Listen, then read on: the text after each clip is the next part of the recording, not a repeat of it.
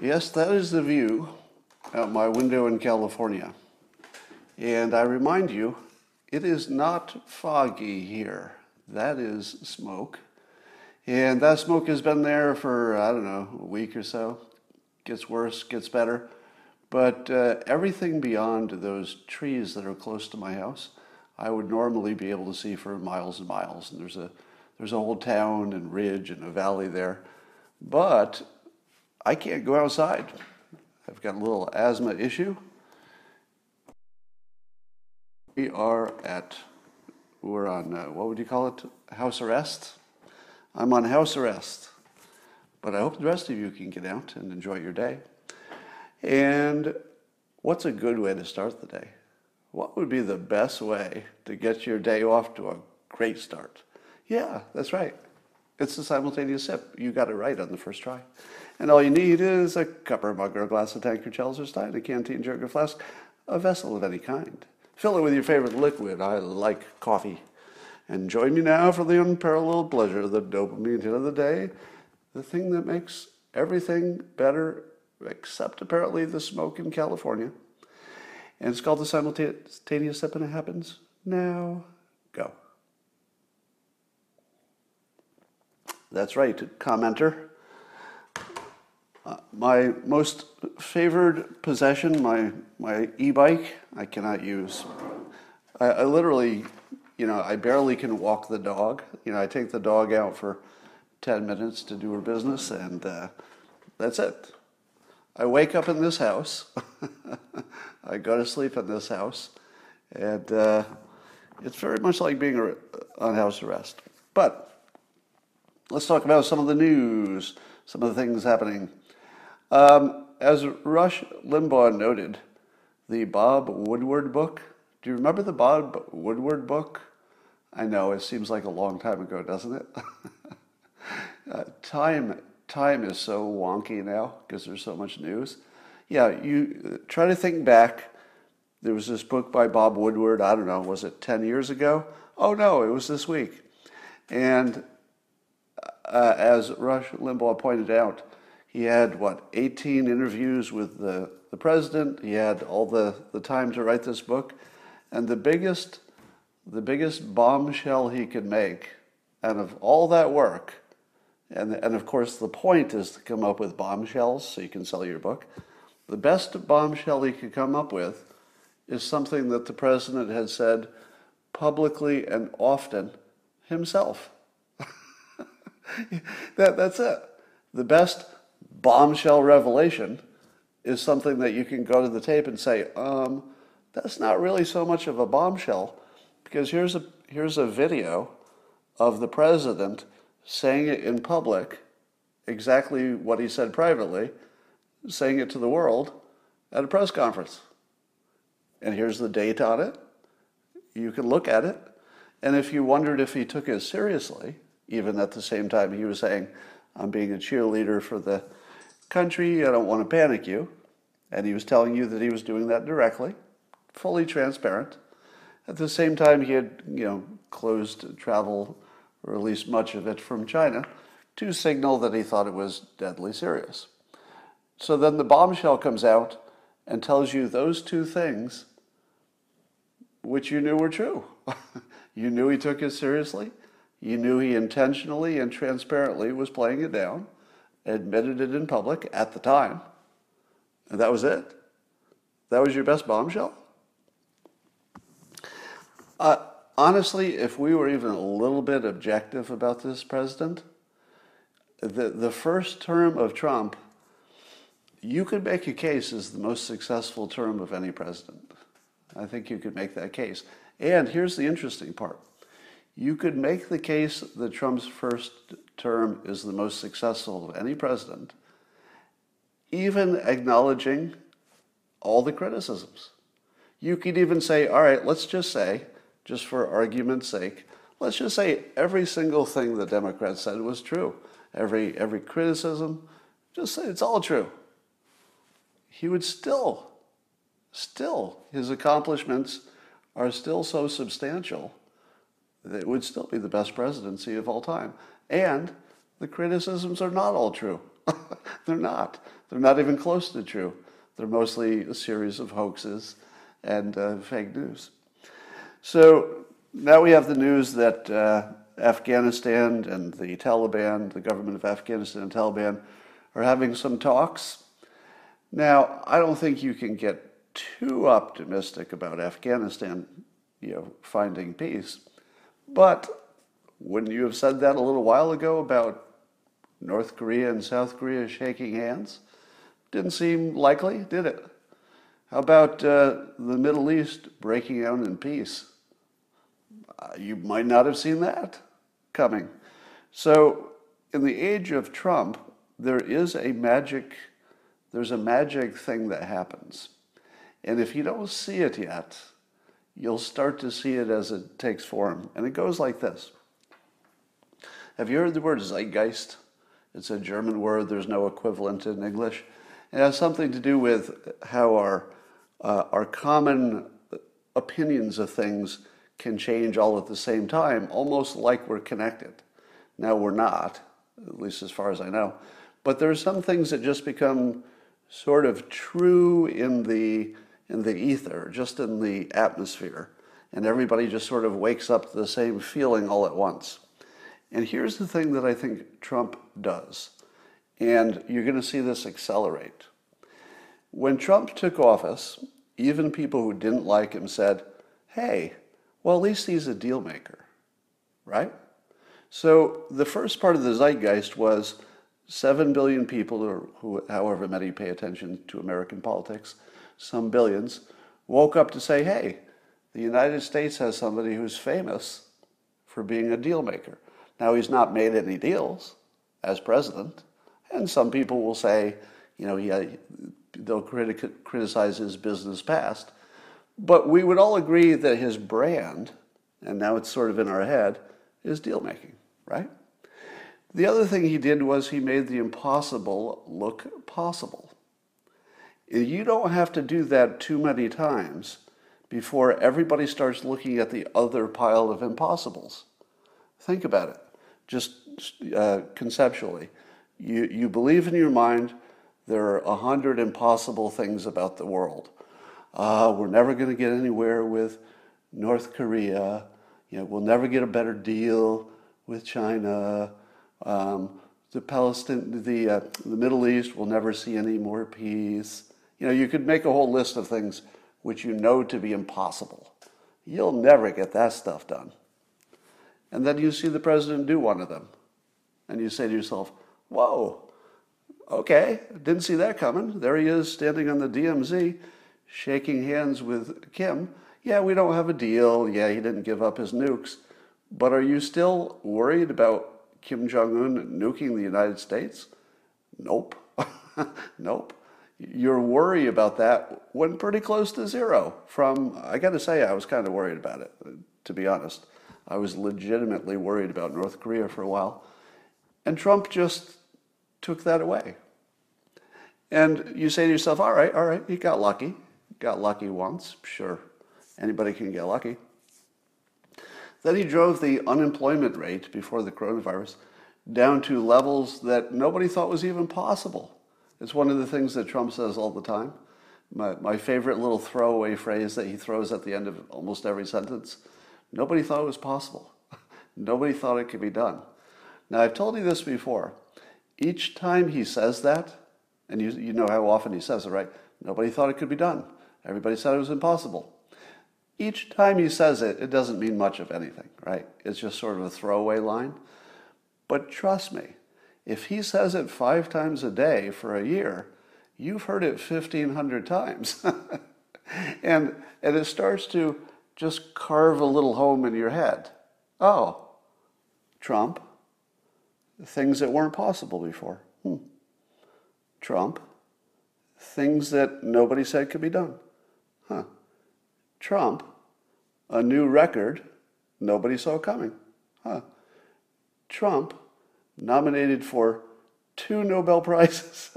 you know, two nominations for the same prize, but two, two separate nominations. Huh. And here's what happens to the zeitgeist. Once you've changed the thinking from here's a hundred impossible things and it will always be that way, and Trump starts picking them off, the first one, okay, that was just luck. That was just luck. Yeah, you got one. All right, maybe we were wrong. Maybe it wasn't so impossible. Okay, we'll give you that. You got one. Then he gets another one. You're like, okay, okay, it's just two things. You know, I get it. Two things could technically form a line, but it's just two. Coincidence, confirmation bias probably is a little bit overstated. Aren't you exaggerating the benefit a little bit? Uh, let's not make too much of this. And by the way, that first thing you did that was so special, Kim Jong un still has his nukes. So, was that really a special? And then the third impossible thing happens. Let's say you know, a peace deal between the, you know, Israel and the UAE. And then you say, all right, that's three. That's three. I still think this is luck, but you have my attention. You see where it's going? The, the mental structure that President Trump has designed into all of our brains did not exist before. President Trump has rewired, rewired, programmed several billion human brains right in front of you. That really happened. There's, there's no hyperbole in this statement. This is a legitimate fact. President Trump intentionally and right in front of you while you watched every part of it rewired billions of brains right in front of you. And how did he rewire them? Well, there's a whole bunch of things that people think about him, much of it bad, much of it good. So certainly, you know, there's all kinds of noise in the data, right? There's all kinds of ways that people feel. It's this infinite variety of strong feelings in every direction. But one of the things, and the one that mattered, the one that sits above all of that noise, the one that makes all the others unimportant, is this. He can do what can't be done. he can consistently, apparently, consistently do something that just can't be done.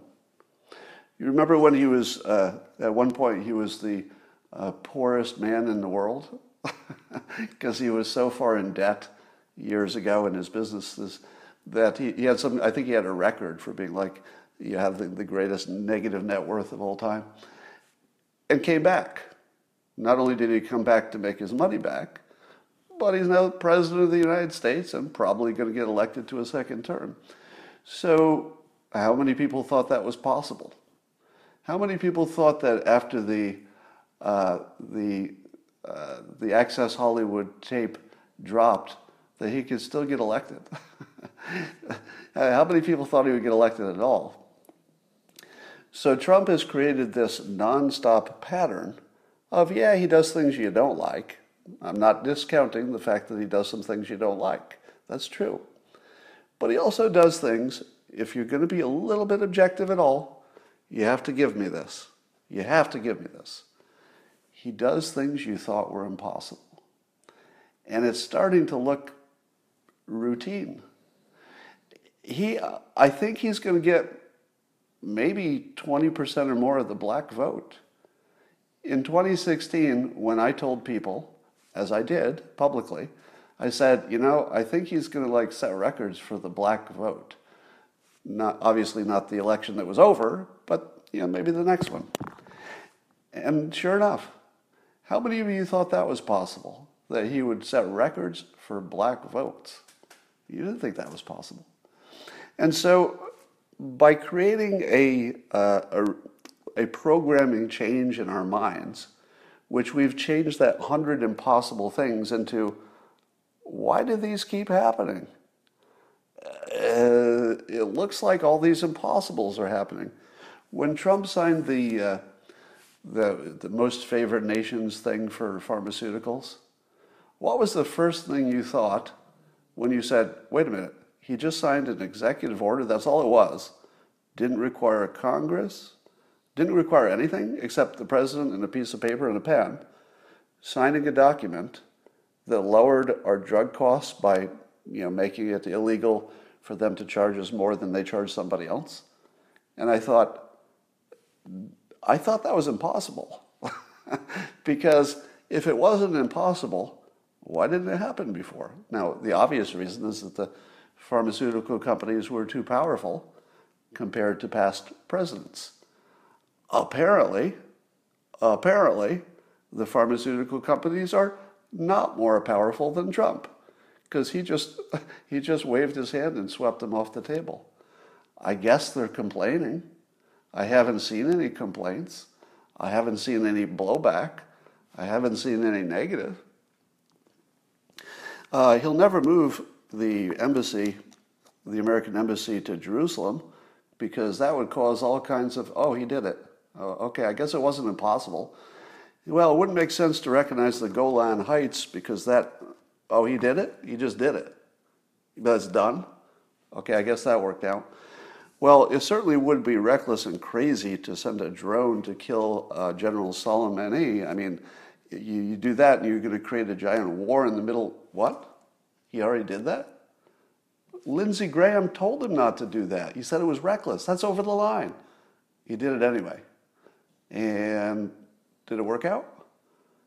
Yeah, kind of did. Well, but there's one thing we know. If you remove American forces from Syria, that certain part of Syria that was clear that, uh, near the Turkish border, we would be exposing all our Kurdish allies, and the Kurds would just be slaughtered. Right? So it was kind of impossible. It was impo- It was literally just impossible to remove our troops because we cannot be the kind of country that would leave our allies to be slaughtered. So you've been seeing all the news about those Kurds being slaughtered? Nope. Didn't happen. It was impossible. And then Trump just did it right in front of you. You can't, it can't be done. There's no way to do this without these people all getting killed. Watch me do it. And then he just did it. And I think we've waited long enough to determine that it worked out, right? Now, how many times does the president need to do this?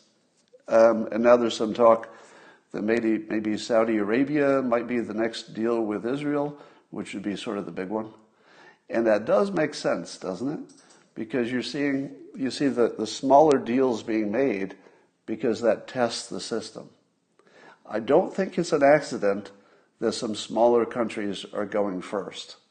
You know, to, to just see, okay, Bahrain, all right, Bahrain, how'd that go? Everybody? Everybody okay with this? Uh, objections? Just, just the Palestinians? Okay. Um, now, if you think back to 2018, when the president, President Trump, was being clearly soft on Saudi Arabia after the murder of Khashoggi, and pretty much the entire world on the left and the right said, that's a mistake. There's a big old mistake, Trump. You can't just let that go. You have to come down hard on Saudi Arabia.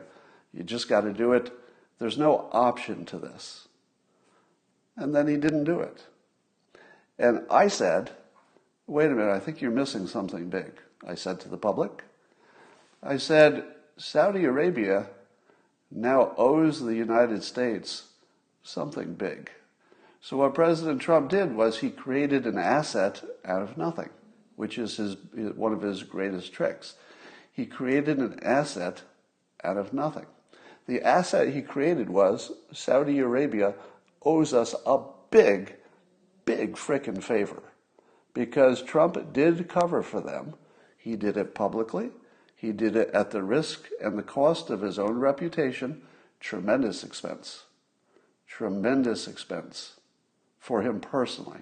Look at the amount of, of just flack that Trump took for that public stand, which he was quite, he was quite consistent on, not going hard on Saudi. Now, time passes. What do we need from Saudi Arabia? Lots of things. You know, there are lots of cooperation in a variety of different ways. But the one thing that really, really could just, I don't know, just change everything is if Saudi Arabia says, you know, it's time. It's time to work things out. It's time to be the adults in the room, and it's time to do something with, with Israel that's permanent and lasting and just sets up the region for prosperity in the future. I feel like Saudi Arabia is going to come online really soon. Before the election, it would make sense. Because if you're Saudi Arabia, here's what you're not going to do. Remember, Saudi Arabia owes Trump a favor. Here's what they're not going to do. If they have any intention of jumping on the, the peace deal train, and it looks like they do, they're going to do it before election. You're, you're going to see one of the biggest, like, you know, dynamite explosions in brains that you'll ever see if they, if they pull this in before election. And I would guess that's what they're aiming for. We'll see if they pull it off. So uh, that's my, my big takeaway is that Trump has changed our brains and changed what we think about what is possible from what is not possible. He has absolutely rewired your brain to good effect, I would say, uh, making us all more entrepreneurial, uh, maybe maybe a little bit more adept at risk management. I mean, you, you get that for free just by observing. Because how many times have you now have you now seen something that seemed impossible get done?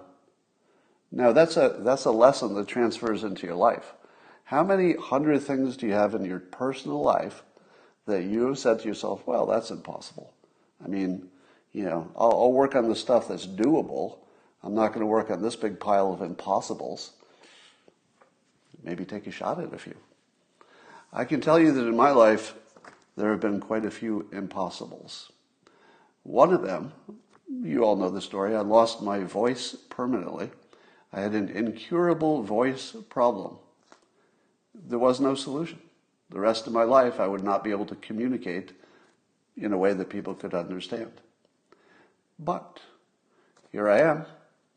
A hundred thousand people will listen to this Periscope eventually, unrecorded as well as live and how do I sound? Right? So this is one of the great, great lessons. And uh, th- this is the sort of thing that Trump will never get full credit for. And it's the, I would argue, the most important thing he does, and yet it will be the thing he doesn't get credit for, is that he's changing what you think is possible. He's changing that. Do you know who else does that? Elon Musk. Elon Musk is rewiring your brain. Now, he's not doing it as intentionally, I don't think. It could be. But I don't think he's doing it as intentionally as Trump is doing it. Trump, Trump is doing it, you know, for effect. Uh, but Elon Musk is, he's literally rewired your brain from thinking that there were a set of things that are just too hard to do to when are we going to the moon? When can I have my electric car? He just made the impossible sound possible. So you should keep an eye on people like that. Let's talk about winning strategies versus losing strategies. And we'll, we'll get into the news, but let me, let me work up to it this way. I may have told you the story or not, I don't know. But years ago, many years ago, I was in a relationship in which uh, I would sometimes buy flowers for the woman I was with. Uh, I wasn't married at the time, but it was a long term relationship and I would give her just flowers for no reason. Now, I knew from prior conversations that it was more meaningful to her to give flowers when it wasn't, you know, Valentine's Day or something. And so I would give her flowers, and she would say this Oh, what are you guilty for? And we would laugh because, you know, it's sort of a standard joke. Ha ha ha, you must be guilty if you're giving flowers. Now, the first time I heard that, I thought to myself, huh, you know, I get it's just a joke and I have a sense of humor, but I feel like I didn't get anything in return. I feel like I got, in a very small way, I mean, really trivial, but in a small way, I feel like I got punished for doing the right thing. It, so, suddenly I have to explain what I'm guilty for. Like that had nothing to do with anything. I was just literally trying to do something good. So the next time I brought her flowers, she said the same joke. And, and some, somewhere around the second or third time it happened, I said, Look, I got to talk to you. Please, please don't say that. please let me have some benefit for doing the thing you want me to do. Don't punish me for what you want more of, because you'll end up with less of it. I, I'm just like a dog. Humans and dogs are not that different. If you give somebody a treat for doing the right thing, and you do it enough, you'll train them to do the right thing. If you penalize them for doing the right thing, even if it's just a joke, over time, it becomes a penalty that they don't want to do. What happened? Did she stop doing that joke? Nope. nope. Didn't stop doing the joke. And eventually it just killed my feelings. Uh, honestly, it, it just killed my feelings. So I'm not saying that's the one reason that, you know, things didn't last, but watch this technique in a lot of other bigger issues. All right, let me give you some examples. Bill Maher was talking last night about how it's such a bad idea for the Democrats to be, let's say, uh, running cover for looting. So a lot of people on the left are trying to make the case that the looting is just a property crime and, and it's, it's appropriate within the larger context of how important the, the issue is and you can't really get action until you've caused some caused a little distress on the people who need to act. And so nobody loves looting, but it has its place. It fits within this world. It's okay. Don't worry too much about the looting, is what you're hearing from the Democrats. Now, given that people only hear from their own side, like Democrats listen to Democrats, Republicans hear from Republicans for the most part, what happens to looting. You get more of it, right? Wouldn't you always get more of the thing you're getting complimented for? So the protesters are getting on TV. They're, they're getting the fun of the protest. It looks like they have some community feeling. So they get good feelings from it. And then their team, the people who are not protesting, but rather the support structure for them, compliments them and basically rewards them for bad behavior. Now, if you reward people for bad behavior, what happens? You will, of course, get more bad behavior. Not sometimes, not, well, there's a risk of getting more bad behavior. No, I'm not saying there's a risk of it. I'm saying that 100% of the time, the thing you reward, you'll get more of. Doesn't matter if it's an animal, doesn't matter if it's a human, doesn't matter if it's a Democrat, doesn't matter if it's a Republican. If you're alive, like you can breathe and see the world, you respond to rewards and penalties. So let's take this to, uh, to another level. Uh, the Palestinians uh, reacted uh, with uh, unhappiness about the peace that's breaking out in the Middle East. All right? So take the concept that you'll get more of what you reward and less of what you penalize. So now Israel is working out deals for mutual benefit with neighboring Arab countries. What should be the what should be everybody's approach to that? Reward, right? Should President Trump not get a Nobel Peace Prize nomination? He should. He should. Would that make President Trump more likely to try even harder to get more peace in more places? Yes. Yes. Of course. If he had been penalized, President Trump, for working hard to get peace in the Middle East, would he keep going? Would he put as much resource and time into it if he just kept getting penalized for it? No, because he's a human animal. It has nothing to do with his personality or character. You do more of what you're, you're rewarded for, period. As soon as you think that doesn't apply, you're not part of the, the productive world anymore. You're, you're off in imaginary land. Rewards and penalties work. So, what did the Palestinian, let's see, the Palestinian envoy to the Arab League? So, what did he say about this deal with uh, Israel and the U- UAE? He said, uh, with all pride, Palestine, Palestine, Palestine wants a decision from the Arab uh, foreign ministers, blah, blah, blah. And then he goes to this quote, but Palestine was unable to impose that, in other words, the agreement they wanted people to agree to. So the draft resolution collapsed. And here's, here's the key part. This is everything you need to know. He says, and remember, he's, a, he's an envoy, so he's, he can speak for the, the government. So he's not just a guy, he's speaking for the government. And he says, We have dignity, martyrs, prisoners, and refugee camps of glory, and this is enough for us. Oh my God. This is an official government person from the Palestinian uh, people saying that their goal, what they want, in other words, that it's better to have these things, better than peace, better than prosperity, better than health, better than life, is these things dignity, martyrs, prisoners, prisoners, and refugee camps of glory, and this is enough for us. All right, if this is your approach, can you predict how it will go? Yes, you can. There's a 100% chance that this approach leads to misery, misery. There's no other opportunity for, you know, talk about impossible. It's one thing to say something is, you know, so unlikely it seems impossible. It's another thing to say you're doing everything you can to, to fail. I mean, if you made a list, I say, all right, let's make a list of all the things you shouldn't do if you want a better world for yourself and your people. What would be on the list? Well, how about punishing people when good things happen and uh, rewarding bad behavior? Let's say uh, somebody does a suicide attack. Yeah, we'll reward them for that. Yeah, their names will be famous, their family will be paid off. The Palestinians have literally reversed the lists. They're penalizing the good things and they're rewarding the bad things, and they're getting exactly the outcome that that predicts.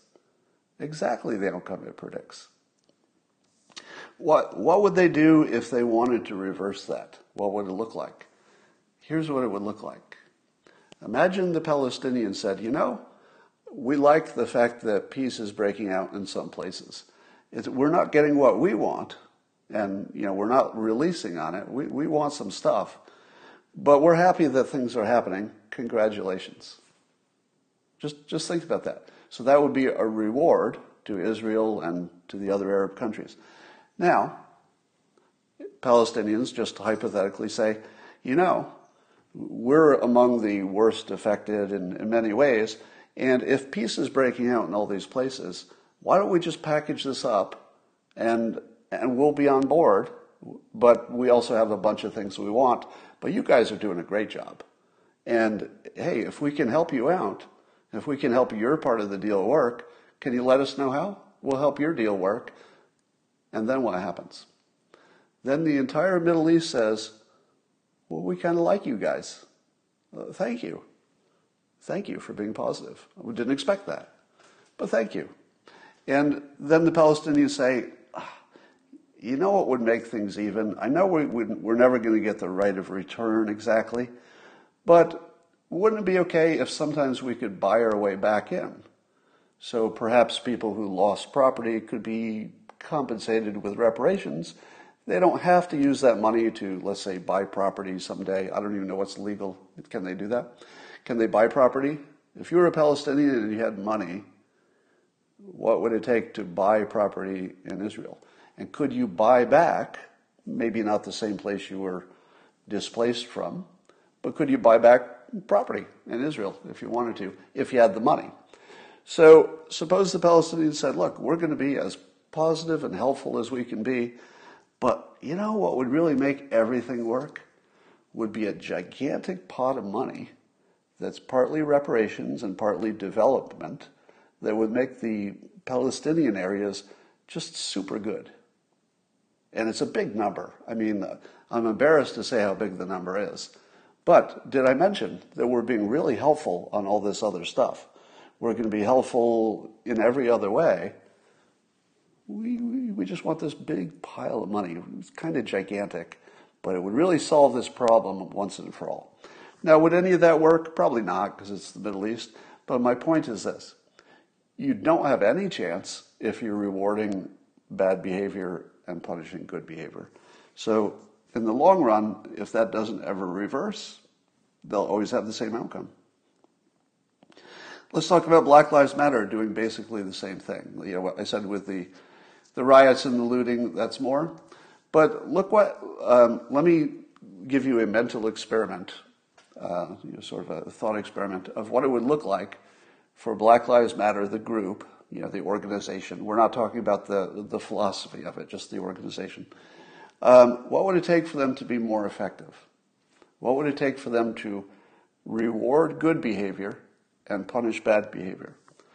Well, what are they doing right now? Right now, they're taking somebody who's accused of a sex crime, who resisted arrest, got shot. Nobody's in favor of that. Um, but now that person will be uh, a hero with their name on NFL helmets, apparently. Now, if you're Black Lives Matter, have you punished bad behavior or have you rewarded bad behavior? You know the answer. Black Lives Matter, right in front of you and as publicly as they possibly could, are rewarding bad behavior. They're actually making a hero and as somebody who certainly was at least half responsible for the outcome, the tragic outcome. You, you could argue that the police officers should have been smarter, better, better trained, should have handled it differently. Maybe I don't. I'm no expert. I'm no expert. Um, I wouldn't say that's true for sure, because if the guy was going for a knife, you know, what can you do? But maybe I'm open to the argument. Now, let's say if they'd reversed it. Imagine, if you will, and this is impossible to imagine, but just just go with it for imagination. Imagine if, when the news came out that the uh, the guy the guy who got shot seven times had been resisting arrest and had been reaching for a, a weapon and had been credibly accused of some bad stuff. Suppose Black, Black Lives Matter said, hold on, our first reaction was an overreaction. If we're being honest, we, we have a problem to fix, but let's be honest about it, he brought it on himself to some extent. 100%? Maybe not. Maybe, maybe the police have a part in this, right? Reasonable people could say, huh, maybe there's two problems here, and you needed both of those problems to get the tragedy. If Black Lives Matter said some version of this, you know, it looks like we've got to work on uh, training our the people that we care about the most to be the safest and act the safest in these situations, what would that look like? That would be a reward. When the, when the George Floyd thing happened, uh, just about every white person in the world was already sold. When you saw the, the George Floyd video for the first time, no matter what you ever thought before, when you saw that thing, you said to yourself, ah, okay, I get it now. That looks like bad police behavior. I don't believe this necessarily would have happened to a white guy. I don't know. But I haven't seen it, so I got questions. If at that moment Black America had said, Do you see what we mean? Look at the video. Do you see what we mean now? Can you help? You know, can we talk about some solutions? White America would have said, Hell yes. Hell yes. Let's talk about some solutions. We don't want that. We don't want it to happen to you. We don't want, don't want it to happen to anybody. How do we have less of that? So that should have been the first reaction, and it would have been very productive. Here's what the, the reaction should have turned into when we learned that he died of a fentanyl overdose, or probably it was an opioid overdose. It could be that the police action exacerbated it. But uh, it turns out that he may have been lying to them about whether he had anything. If he had told the truth, in other words, if he'd done his part, he probably would have been treated more like a medical problem and maybe even saved. But he did everything wrong, and the police may have done things wrong as well, and the combination was a bad thing. Here's what Black Lives Matter should have done if they wanted improvement. If they wanted it, they should have rewarded the right thing. And the moment they heard that he was drugged up, and that may have been a complicated issue, they should have pulled back. They should have pulled back. And they should have said to the police, I think we owe you an apology. you still might need to do something differently, and we're not happy with you, but it doesn't look like you murdered somebody. It doesn't look like a, a, a race murder. We don't know what this is, and we better get to the bottom of this, and we're not happy, but it wasn't what we first thought it was. If Black Lives Matter had said that, how would you, let's say you're not, you're not in the organization, how would you feel about that? That would completely change how I feel. Completely. I would say, oh, I get it. You're getting really worked up over things that look real, but as soon as you find out that maybe the story was different than you thought, you've now modified your opinion, just as you should. You, you rewarded people for doing right. You punished people for doing wrong. Yeah, I could work with that. I could work with that. But that's not what you're, what you're saying. There's some kind of need for self destruction that's built into the Black Lives Matter movement. It's built into the Antifa, of course. Maybe Antifa is half the problem there. It's built into the Palestinian uh, technique. Their, their way forward is they reward the things that are in the wrong direction. All right. Uh, I'm still shaking my head over the story about Robert Mueller's dozens, dozens of people on uh, the Russia collusion project.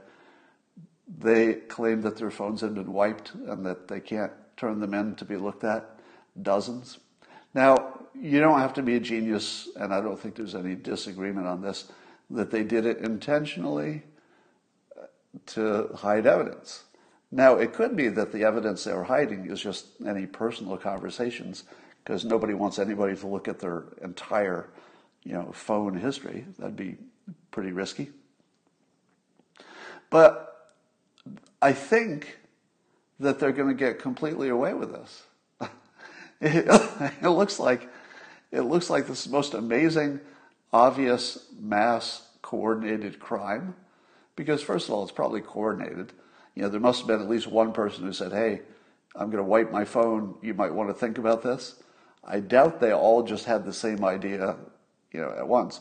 So first of all, there's some coordination to hide evidence. And they should be the people that we most, you know, trust to, uh, to keep us on the legal path. This is, it's hard to put a number on how bad this is. This is a 10 out of 10 in badness, but because many of them are lawyers, they know how to do things without getting technically in trouble. So as long as there's reasonable doubt about how their phone got wiped, as long as there's a little bit of reasonable doubt, I guess they get away with it. But wow, does this um, reduce your trust in the system? All right, here's a question I have. You know these the Antifa or the protesters. I don't know if it's Antifa or just the protesters. They have these snack vans. So literally, like a big panel van, usually has lots of graffiti on it, that uh, they park near the protests to feed the protesters. I guess they have snacks. And I thought to myself, at least the one I saw, it was in Rochester or something. I thought New Yorkers are getting really soft because if you if you're uh, ripping up my town, I mean, I I feel like it. If I were in upstate New York, and I saw protesters destroying, you know, the homes and business, well, mostly businesses, the people I knew or people I cared about in my town, and I knew that they owned exactly one asset. they don't own much except what's on their bodies. If I knew they had one asset, these these snack vans and I'm watching all these same people destroy my town and then go back to their snack van to get a snack. And, and I'm saying to myself, well, obviously the, the snack, snack van will be on fire in a few minutes. And I'm, and I'm like, okay, it shouldn't take more than 60 seconds for that. To, and I'm like, wait, that, that's the same snack van. I, I'm confused. The snack van is not on fire? What kind of pussies are you? What kind of town do you have that you're not going to go after their one asset if they park it right on the street? I'm not saying that you know I never I never promote violence, by the way. So this is a just a question. Why are the, the locals rolling over so easily? I mean that snack van sort of is an obvious target if you know what I mean, strategically speaking. I don't recommend anybody destroy any private property or violence. It is just confusing to me why that hasn't happened. Um, the, the Atlantic, which is now officially a laughingstock, uh, decided to write an article calling for the abolition of the Nobel Peace Prize. so it wasn't when uh, Arafat got it. They were, they were cool with that. It wasn't when, uh, when Obama got it for doing nothing. They were cool with that. But boy, you have two nominations for President Trump, and uh, well, it's time to cancel the prize. so, if you can imagine anything that the uh, the Atlantic could have done to make themselves look more ridiculous, it's it's hard to imagine. All right, here's a interesting development. Uh, 19 black families in in just in August, just recently, they purchased uh, 97 acres in which they want to build basically a black town. So 19 black families decided it's it's either dangerous or I think they thought it was dangerous to live among white people because I guess they believe that they will be killed by cops or white people or something. Um, now, independent of whether that is an overreaction, I kind of love the experiment part of it. I say this all the time you know, there, there's nothing more useful than experiments, even if they don't work. At least it tells you what doesn't work.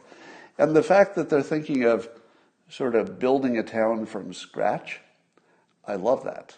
And they're also trying something that hasn't been tried before, which is, hey, it's 2020. I mean, there have been segregated places before, but they haven't done it this way. You know, not in 2020, not with all the advantages of technology, not with uh, not doing it voluntarily. And uh, independent of whether you think this would be a great idea or a bad idea, could you at least join me in agreeing that experiments are good? You know, I hope it works. Maybe they learn something. Um, the, you may see a greater trend toward segregated uh, groups, but I feel like we could see it differently now. You know, if you if you go back a few decades, the idea of segregated towns or segregated businesses or segregated organizations is just pure racism and, and had to end. Usually because it was the you know the white organizations keeping you know other people out. But now it's 2020, and we've we've sort of, for the most part, I would say, I can't think of an exception for the most part, anybody who wants to be in any organization can do it fine. I don't think there are any clubs you can't join or teams you can't be on because your, your color, right? So, given that we've sort of overcome, you know, for the most part, the, the biggest part of the hurdle, if you're doing it voluntarily, if you're voluntarily saying, hey, you know, we black people want to have our own town and see if we can make this work, is that bad? I don't know. Your, your first reflex might be, ah, it's a bad idea. Segregation is from the past. But this isn't the past. Can people choose to associate with whatever people they want, whether it's by political preference or by age or by gender or by ethnicity, if they all want to? Yeah. I mean, somebody says it's racist. Is it racist if anybody can do it? In other words, if if white people also could create a little white town, and it wasn't racist, they just, well, I guess it would seem racist no matter what. I guess I will accept the categorization that it's racist by definition. But do you think that they should not have the right to associate any way they want, given that it's not a legal requirement and nobody is forcing them to do it? There's no force. So, I don't know. It's a good question. I like experimenting, so we'll see what happens. Um, what else we got here? Um, California has gone fully anti science now, which is so embarrassing. Uh, so, our, our governor has decided to politicize the fires and says that climate change is the obvious reason and that now you don't even need to look at the science anymore. You can just look out your window and there's smoke, and therefore, logically, if there's smoke outside, logically, can you see all the connecting tissue? Logically, there's smoke outside, and therefore it's caused by climate change. You, you saw all the logical connection to that, right? It's, there's a fire, more fires, and therefore climate change is the cause. Did, did you miss the part where it's logically connected? No, you didn't miss it. It's not there. Could it be there? Well, I suppose. I suppose. I'm not ruling out that some climate change might have some effect in some way. I don't know. What I do know is there's no evidence of it. So we usually don't act on things that have zero evidence. What evidence do we have? Well, if you follow Michael Shellenberger, as you should, you will know that um, our forest management has been so poor that the buildup of underbrush was guaranteed to create exactly the situation we have. So we have one explanation which explains everything you see and is completely logical from beginning to end. Oh, we used to do good forest management and we didn't have these problems. We stopped doing good forest management, which causes forest fires, big ones. Then the big forest fires happened after we stopped forest management, which guarantees big fires happen. Then the big fires happened exactly as you knew they would have to because you stopped forest management, which is the whole point of reducing the fires. And our governor, frickin' idiot, stood in front of the world in his, with his smoldering background to make it look dramatic and said, It's obvious that climate change has caused this. No, here's what's obvious it's obvious that fools who can't do math have looked at the climate change problem and closed down our only chance in California to have electricity, which is to have you know, natural gas and um, nuclear until something better comes along. But he's anti science about nuclear, anti science about even just doing the math of what kinds of technologies are good for the good for the environment in the long run, which we're not. He didn't understand anything about forest management. He's the guy in charge. He's the guy in charge, and he seems to be the only person who doesn't know that poor forest management is a big part of the problem. On top of that, what about context? If you were to look at the history of California, and we can you know, reconstruct it from, from whatever, tree rings, however we do that, we can know that the forest fires we're experiencing now, as bad as they are, aren't even bad historically. So if we didn't have climate change in the past, and yet the forest fires were far bigger back then, or at least more destructive, um, he is so non science uh, based that it is disturbing. All right. Um, and I think that's. Uh, so here, here's a interesting thing developing. You probably all know Jonah Goldberg, right? Uh, conservative, but not a big fan of the president.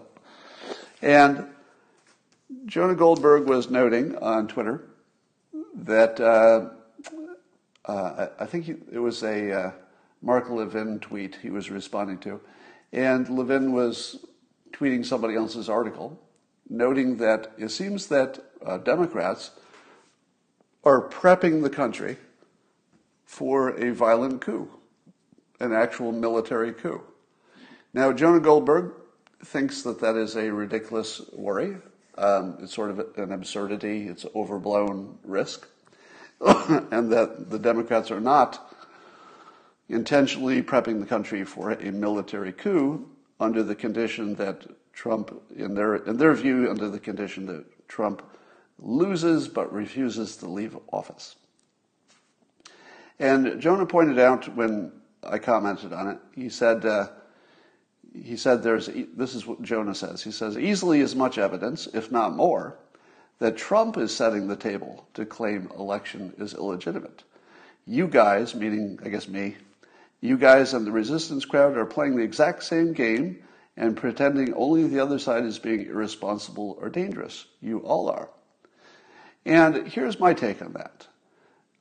I, do, I would agree with Jonah's comment that Trump is also prepping the country for the outcome of the election to be illegitimate, right? Well, you would agree with that. That Trump is definitely warning us and prepping us and sort of getting you a little bit hypnotized into the idea that the election outcome might not be dependable or credible. But here's the thing when he talks about it, he never talks about the military getting involved. and so the default assumption is that if there's some ambiguous uh, outcome, that the Republicans would look to the Supreme Court, probably, or they'd suggest a redo or a recount or something working within the system. Now, is there a risk that you would get a few more months of President Trump until the system worked its way out and we had a, a real outcome? Yeah, I suppose so. Is the president getting us ready for a murky, ambiguous outcome that could be messy? Yes. Has he ever mentioned the military? No. no. There's, have you ever talked to any Republican who talks about using the military to keep Trump in office if he lost the election? Have you heard have you heard any legitimate person say, you know, even if Trump loses the election, I think he should just use his military and stay in office? No. No. I've never heard anybody think that would be a good idea. But have you heard Democrats say out loud in public that if the president doesn't leave and they think the result is that he should, that the military should step up and remove him? Yes. They're saying it directly. They're writing articles about it. They're talking about it. And they are prepping the country for a military coup. I agree that President Trump is prepping us for not trusting the outcome, but is he wrong about that? Is it wrong to prep people for something that's true? I'll tell you what's true. No matter whether the outcome is accurate or not, the country is going to be a little iffy on it. It doesn't matter what the outcome is, we're still going to say, eh, I'm not so sure. And that had nothing to do with Trump. Well, he exacerbates it, but it was going to be, it was going to be that way anyway. Um, here's what I think I think that Trump could make the situation better by saying, look, here's the deal, people. If, if, if the election outcome is not good, the Republican approach is to go to the, I don't know how this works actually, but whatever the process is, you go to the Supreme Court, you redo the election, I don't know, you do some analysis, whatever you do, some kind of audit of the system. But I think the president should tell us what it looks like. Because the Democrats have told us what it looks like if they don't get their way. It looks like they're going to be pushing the military to make a move. I don't think the military will, but it looks like they might try to get that done. So while I don't believe that there will be um, any kind of a major coup in this country, it's definitely an option. And I think that the Democrats are putting the option on the table. That doesn't mean that they want it to happen, but they're definitely opening the option. And I don't think it's the same in both directions. All right. That's what I had to do. That's what I had to tell you today. Um, somebody says, no way, it will be a landslide. One of the things I heard about uh, was it Michigan and maybe Wisconsin? I forget which. There were two states. There's somebody who knows more than I do. I wish I could uh, credit them. But on Twitter, I saw somebody noted that um, some of those states have a lot of rural voters. And by rural, I mean don't have the internet. so there may be a lot of people who are not being polled because they're just practically off the grid. And it might be the, the number of people who are Trump supporters. Um, Dems are cheaters. Obama spied on Trump, somebody says. All right, just looking at your comments before I sign off today. How did you like today's Periscope, by the way? Um, completely uncharted territory. Yeah, we have we do have constitutional deadlines, but suppose we don't meet them. What do you do? I'd like to hear I'd like to hear the what do you do part. Um, remember Alinsky. You know, I have great questions about the Alinsky stuff.